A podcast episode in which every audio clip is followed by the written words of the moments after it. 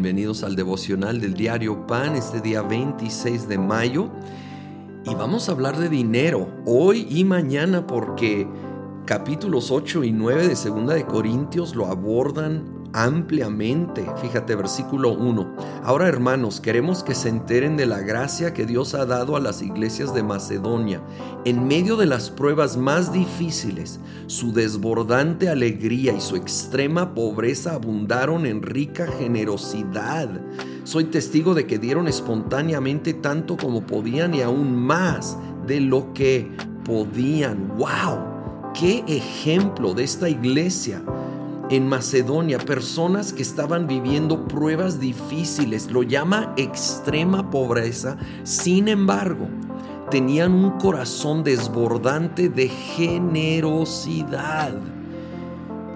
Y el versículo 5 creo que es clave, dice: incluso hicieron más de lo que esperábamos, ya que se entregaron a sí mismos, primeramente al Señor y después a nosotros, conforme a la voluntad de Dios. Su generosidad nacía de una entrega genuina, primeramente a Dios y luego a su iglesia local. Jesucristo dijo: donde está tu tesoro, ahí está tu corazón.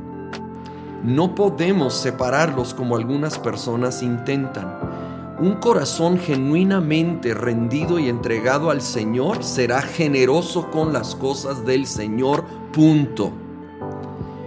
Y aun si uno tiene poco, proporcionalmente a su posibilidad, obviamente, pero será generoso con aquello, como estas iglesias que estaban en extrema pobreza, pero fueron generosos, y te aseguro que Dios suplió sus necesidades, porque es un Padre bueno que sabe lo que necesitamos, y cuando ponemos primero su reino, todo lo demás es añadido, como Jesús enseñó en Mateo 6.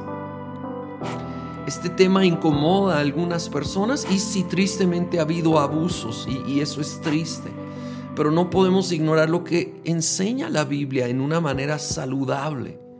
Necesitamos procurar esa generosidad de corazón. Y si batallamos con esto, necesitamos buscar el porqué, abrir nuestro corazón y decir: Señor, batallo para dar, ayúdame a ser más generoso. Si hay algo que me está deteniendo, ayúdame, Espíritu Santo. Vamos a reconocerlo, vamos a ser vulnerables delante del Señor, y con la ayuda del Espíritu Santo vamos a esa generosidad. Dice el versículo 7: pero ustedes, así como sobresalen en todo, en fe, en palabras, en conocimiento, en dedicación y en su amor hacia nosotros, procuren también sobresalir en esta gracia de dar. Dice Pablo: qué padre que tienen estos otros dones, pero también necesitan el don de dar, de la generosidad. Lo llama la gracia de dar, y eso me anima, porque cuando yo batallo, necesito recordar que es una gracia de parte de Dios que no viene naturalmente. La carne naturalmente resiste el dar de su dinero. Y la generosidad no se limita al dinero, pero sí lo incluye. Entonces busquemos ser generosos en nuestro tesoro, pero también en nuestro tiempo, en nuestro talento, reconociendo que es una gracia de Dios. Así que voy a la raíz de nuevo. Voy a la raíz y busco la ayuda del Espíritu Santo. Y si estoy batallando con esto, lo reconozco. Me arrepiento delante de Dios y busco y pido que Él me dé una mayor medida de gracia para generosidad. Y cuando yo empiezo a ejercerlo, créeme que esto es como un músculo que se va haciendo más fuerte con el uso. Va creciendo, se va desarrollando. Empieza a ser generoso y verás cómo Dios empieza a extenderlo y también cómo va supliendo tus necesidades. Señor, queremos ser generosos como las iglesias de Macedonia, independiente de nuestras circunstancias particulares.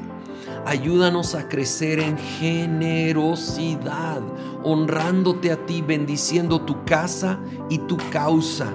avanzando la causa del reino, Señor, y yo pido que tú suplas toda necesidad en nuestras casas, en el nombre de Cristo Jesús.